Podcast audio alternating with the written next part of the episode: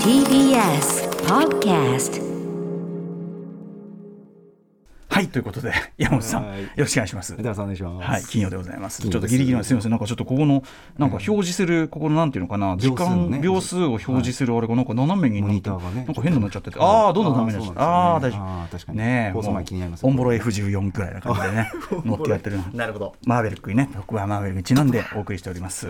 あの、先にちょっとライムスターごとのお知らせをしてよろしいでしょうか。私どもラップグループ、ライムスター元気いっぱいライブをやっておりました。あ D さんもだいぶね、あの、体調も良くなってきましてえーなんとかね、やっております。えーでですね、えーまずあの、キングオブステージ、あのライムスターキングオブステージといういろいろシリーズやってますけど、ライムスターキングオブステージ in サンリオピューロランド。これをあの昨週、えー先週ねあのお知らせいたしましたけども、はい。こちら、えー、2022年7月3日日曜日、えー、2部制でお送りしておりますあの2回回しでやりますね。はい。えー、1時間程度のライブなんです。サンピロサンリオピューロランド1階のフェアリーランドシアター。あのもうあの喋る機能なんかこうセットとか要するにあのすごいすごくこうメルヘンな世界のセットがあるんですけどえそこで僕らやります。でなおかつ、えーもう結構発表になってるみたいですけどね。とあるあのサンリオキャラクターと、えーコラボをしてコラボグッズもありますし。歌丸さんイラスト見ました。見た見た。あぐでたま出てた？ぐでたまのやつ。はいはいはい。歌丸さんの上に乗ってうん、ぐででぐでたまちゃんじゃあ言っちゃいます。ぐでたまちゃんとはい。共演もいたしますし、最高のそれ以外にもひょっとしたらはい。いろんな人出るかもなみたいな感じで。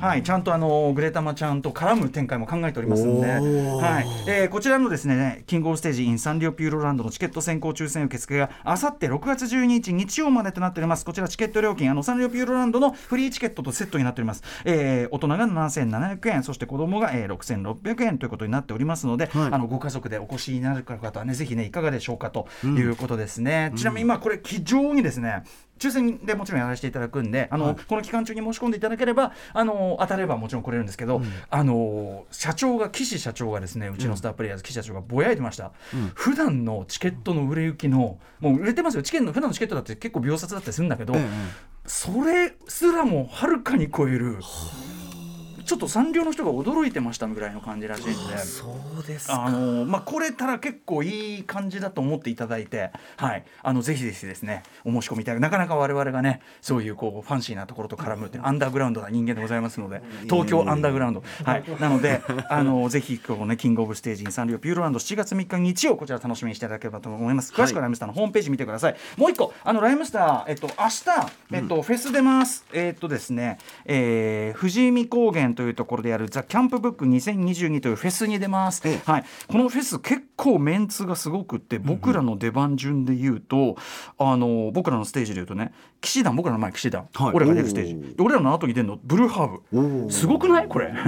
しかも他にも結構ヒップホップエンズデンガリューとか、えっと、ビムとかあとファンシーとか出る感じで、えーめちゃめちゃいい。僕らのステージの鳥は、えー、とクリームスパンキーさんですね。めちゃめちゃいいこれフェスだと思いますんで、はいあの来れる方ぜひお越しください。キャンプ場なんで、なんかいろんなキャンプ付きとか駐車場付きとかいろんなあのチケットがですねあのいろいろあるみたいなんで、はい。まあ、ちょっとあの寒いかもしれませんでね。そういう準備だけはしといてくださいという感じですかね。はい。私どもライムスターは15時45分から16時25分まで、えーの出演となっております。はい。はい、というお知らせしたところで、はいあそうでした。失礼いたしました。山本さん、えー来週月曜日お誕生日おめでとうございます。遅くなりました。すいません。本当に。誕生日プレゼント先ほそうどね歌丸さんからねいただきまして毎年ありがうとうございます。おめでとうございます。ちょっとこの本の話とかもありますけど、ええ。ちょっと私あの、うん。今日トップガンマーベリックじゃないですか。ええ。ちょっとトップガン一作目についての話っていうので、ええ。あのーちょっとそれもやりたいし、はい。ちょっと曲もかけたいんで、はちゃちゃっとこうちゃちゃっとちゃちゃっと始めていいですか？もうもう何分か誕生日のこととかあ言ってくれるのかなと思ってさてさてみたいな感じであのあじゃあ誕生日おめでとう誕生日おめでとうございます。じゃあね、あの。じゃあ でも誕生日プレゼントあのもちろん毎年恒例の本なんだけど、はい山本さんもの山本さんの顔を思い浮かべながら、ねえその本屋をね2時間ぐらいえはえやったよ。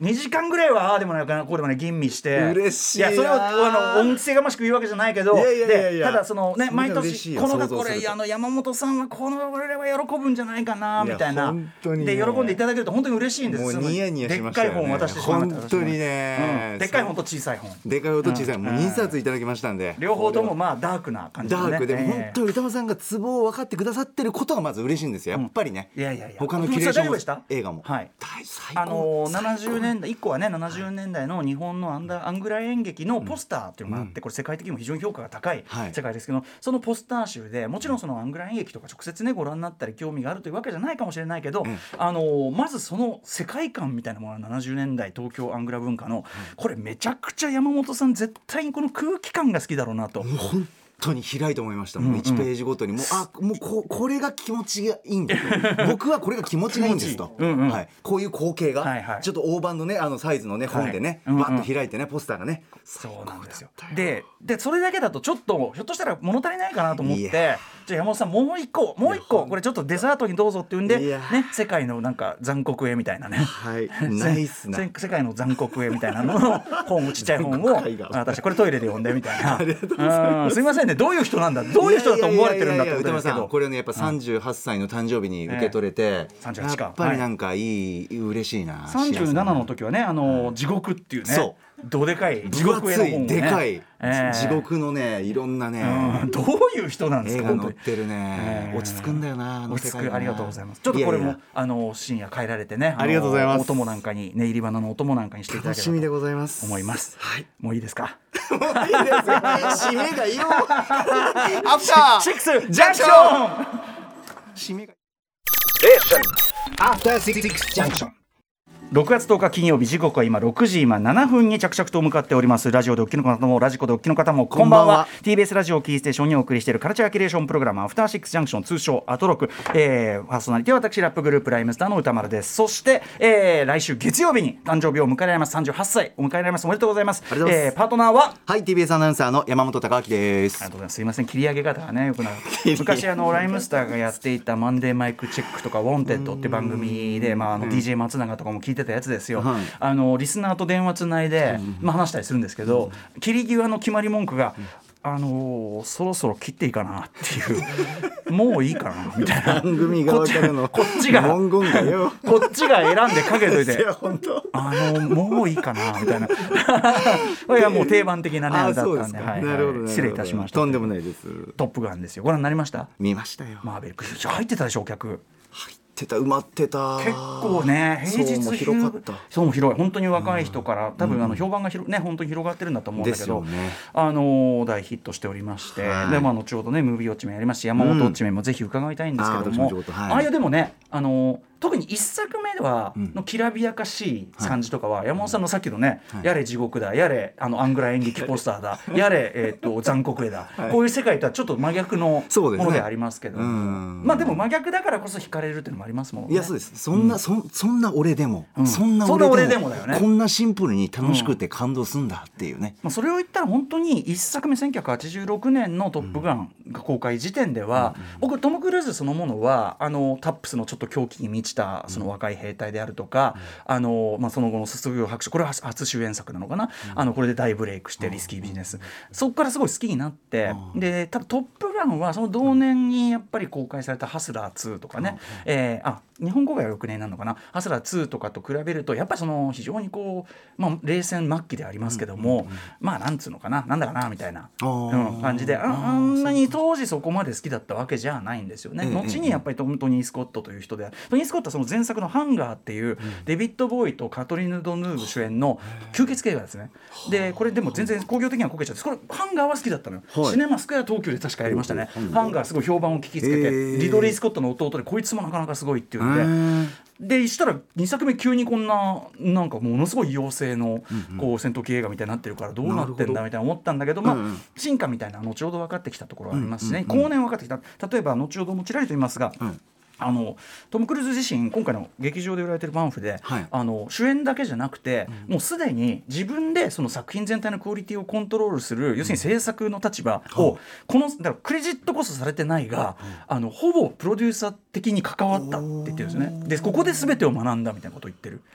だからあのすごく面白いですね。でねこの、あの一作目の話を言うと、はい。あのこれも後ほどの表の中にもでも言いますが、うん。一番ね一作目のその「トップガン」の作品的位置づけみたいのが、あの端的に分かるのはねこのブルーレイとかに入ってる特典映像で「はい。えー、とトップガンの」えー、と舞台裏っていうような、まあ、メイキングドキュメンタリーですね、はい。これなんと2時間半ぐらいあるんだけどおそらくなボリューム2000年代前半2002,3年とかに作られたのかなみたいな内容なんですけどこれがめちゃくちゃ分かりやすくって、でその中でね例えば出演者他のあのパイロットたちは、もうなんていうかな親睦を深めるためというかあのノリを出すために、あのノリとは何かっていうとこれも後ほどの表で言いますが、ええあの脚本コンビ明言してます。これは戦争映画じゃなくてスポーツ映画だっていうふうに。はその彼らがそのパイロットと一緒に取材したらとにかくこうトップアスリートみたいなノリだったと。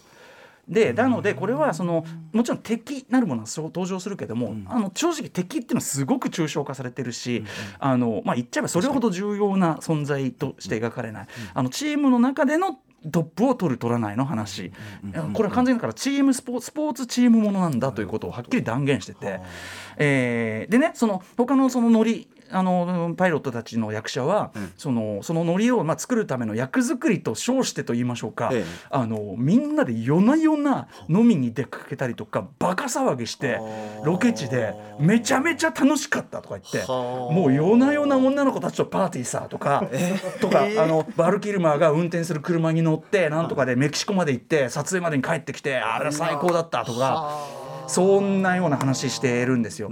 でもこのパンフの中のトム・クルーズはみんなが遊びに行ってる間。でトムはやっぱりその主役だしその役柄上一匹狼っていうのもあるから、あのどっか別のとこにいたみたいなことをね、言ってるんだけど、今回のパンフの中で、俺はあいつらが飲みに遊びに行ってる間、勉強しまくってたっつって。勉強と準備をしまくっていたっつって。この覚悟のさ覚悟のさまあそれもいいんだけどね。それもやっぱりマーベリックらしいんだけど。でねこの中にブルーレイとかの特典映像に入ってるこのメイキングドキュメンタリー「トップガン」の舞台でこれめちゃめちゃ面白くって。ええ。あのまずそういう題材、はい。あのパイロット映画なんか受けないって言われてたんだけどまあそのやっぱりそのあるとあるその雑誌の記事かな。それが元にして、取材したらあこれスポーツものとしていけるじゃないかと、でもうイメージとしてはガンガンロックが流れる、もうえいわゆる MTV 感覚と言われるそういう映画としてやろうと。で当時のジェリー・ブラックカマバブラックアイマー、えーめちゃくちゃままだ若手でしたけどね、えージェリー・ブラックアイマーと亡くなってしまったドン・シンプソンが、まあ、制作で始まると。で、あのートニー・スコット。当時はだからハンガーってそのはん吸血鬼映画焦げちゃってて、はい。でキャリアのいきなり危機だったんだけど、まあ、才能あるぜっていうんで、はい。ジェリー・ブラックは僕はハンガーすごい好きでっていうんで連れてきた、でトニー・スコットはそれまではやっぱりあのおお兄さんのリドリー・スコットと同じ CM 畑ですごい活躍してきたので、はい。トニー・スコットがこの作品でやっぱり一番貢献度が高いのはやっぱりその CM 仕込みの、まあ、いわゆるしずる感あふれる映像というやつで。うん。まあ、例えばその美しい男たちこれがあのブルース・ウェーバーというね有名な写真家。ブルース・ウェーバーの美しい男たちの写真集のような映画にすると。でだからもう登場するところみんなも要するにムキムキの男たちがもうオイルベビーオイル塗りたくってって。確かに。いで言ってました本人も。ベビーオイルを塗りたくって。あ。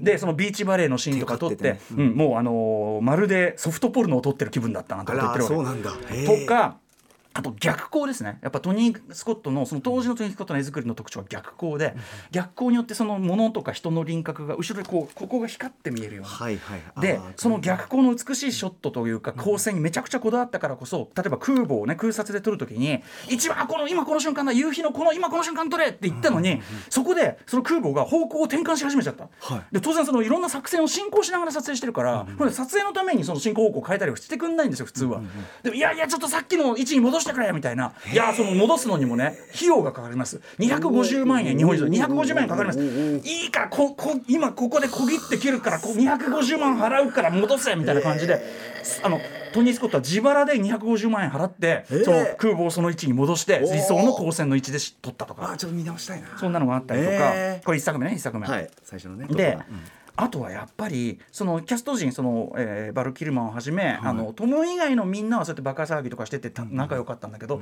特にバル・キルマンとトム・クルーズがめっちゃ仲悪くて。あら特にてかバル・キルマンが意地悪すんのやっぱし。っていうのは彼はそれまで主役を張ってたので、あのこんな脇役とか本当はやりたくなかったんだけどみたいな感じなのね。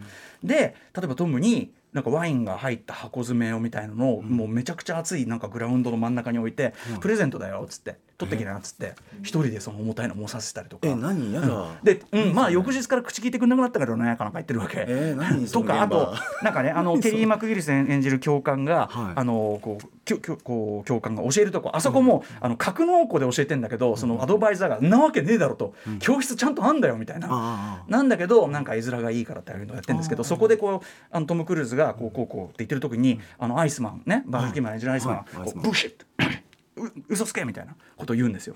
それアドリブなんだって。え？トム・クルーズがセリフ言ってる途中に予定言えない。嘘つけみたいなの。でもそれ見事じゃん。アイスマンのキャラに合ってるしまあ確かに。だからの当然残ってるわけですよ。本当なのあれは。であとクライマックスであの「お前はね俺のウィングマンにしてやるよ」と「料金してやるよ」うんうんうん。みたいなことを言う。それは最後の2人の和解を示すあれなんですけどうんうんうんうん。あのセリフをバルキルマーがもう当日現場でもずっと言うの嫌がっててこんなバカなセリフ言いたくないとか。本当に本当ので最後の最後にようやく言ってくれて。ようやく言ってちなみにあのこの間水曜日も見ましたけどね、はい。あのそのクライマックスでトムの後ろに乗っているレーダー担当というかな、あの後ろの席の人が、あれですよティム・ロビンさんですよ。後の「ショーシャンクの空に」でまだ当時無名だから。であんまりでけえからでトムのところにカメラがあるじゃん、もう顔切れてますから背が違いすぎて。でもめっちゃであんまりでかすぎるから本当のパイロットとしてはあれは絶対乗れないサイズ、なるほど。でこれも後ほどの表でも言います、えー、と今回とにかく本当にみんな乗せて撮っているのがすごく迫真性を増してて素晴らしいわけですけども前回も一応乗せて撮ったんだけどやっぱいきなり乗せるとみんなもう演技どころじゃなくて。あ前作。はい、前作、だから使い物になるショットはなくて。とかね。あとでねまあだからなのでブルーバブルーバックじゃないな。合成、はい。合成じゃないな。えっ、とリアプロジェクションというその映像を後ろに映してあのコックピットのところはスタジオで別撮りしてるんですよ、で明らかにやっぱ違うじゃないですか、はい。でそれがやっぱ前作のある意味今見るとちょっとクオリティ的には、はねはい。っていう場面でもあると、うんうんうんでそれはでもね実はもちろんそれもあるんだけど、はい。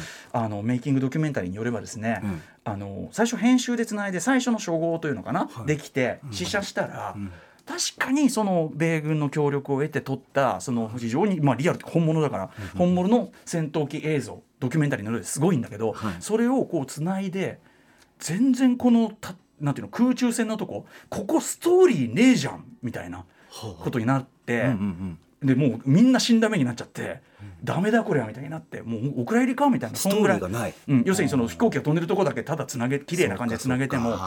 で編集の2人が超頑張って、あのその別撮りのコックピット映像しかもコックピット映像のフッテージですよね。つまりその実際に使おうとしてたところじゃなくて前後で、あのコーラ飲みたいとかあの狭いなとか疲れたよとか言ってるところをマスクしてるから分かんないじゃん。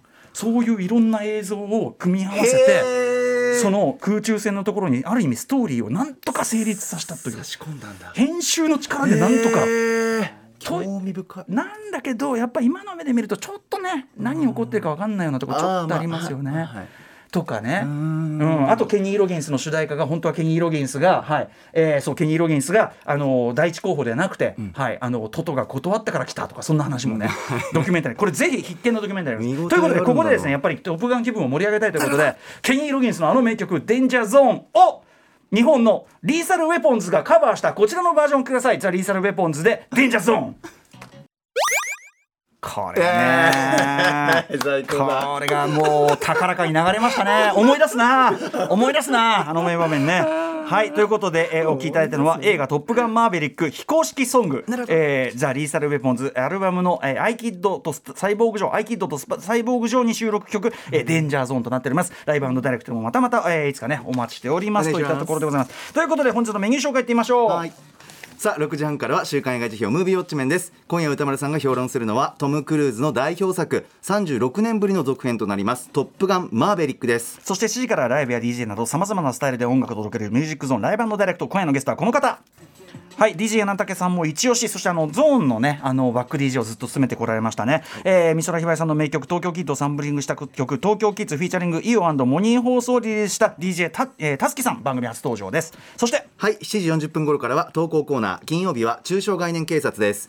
ぼんやりとした認識で使われているのでは意味を見つめ直した方がいいんじゃないか。そんな言葉の数々我々が取り締まっていきますそして8時からは番組で紹介した情報や聞きどころを振り返るアトロクフューチャーパスト。今夜は映像コレクタービデオ考古学者コンバット REC さん来てくださいます。一緒に番組内容を振り返っていきます。そして宇多丸さん今夜は最後まで。えー今週は各週で出演している東京 MX バラ色ダンディというデンジャーゾーンにね出撃するためですね。爆撃しに行くためね。どうするんだ？はい。どうするんだ？えいや行きますんで。失礼します。8時台で失礼します。8時台手前で失礼します。グッドラックはい心にもないこと言ってしまったぜ。心にもない。グッドラックはいいんじゃない？いいからいいから。いいからいいから。皆さんからのメッセージお待ちしております。歌丸アットマーク TBS.CO.JP までお送りください。番組では各種 SNS も稼働中。Twitter、LINE、Instagram フォローお願いしお願ますいします。それではアフターシックスジャンクション行ってみよう。After Six Junction.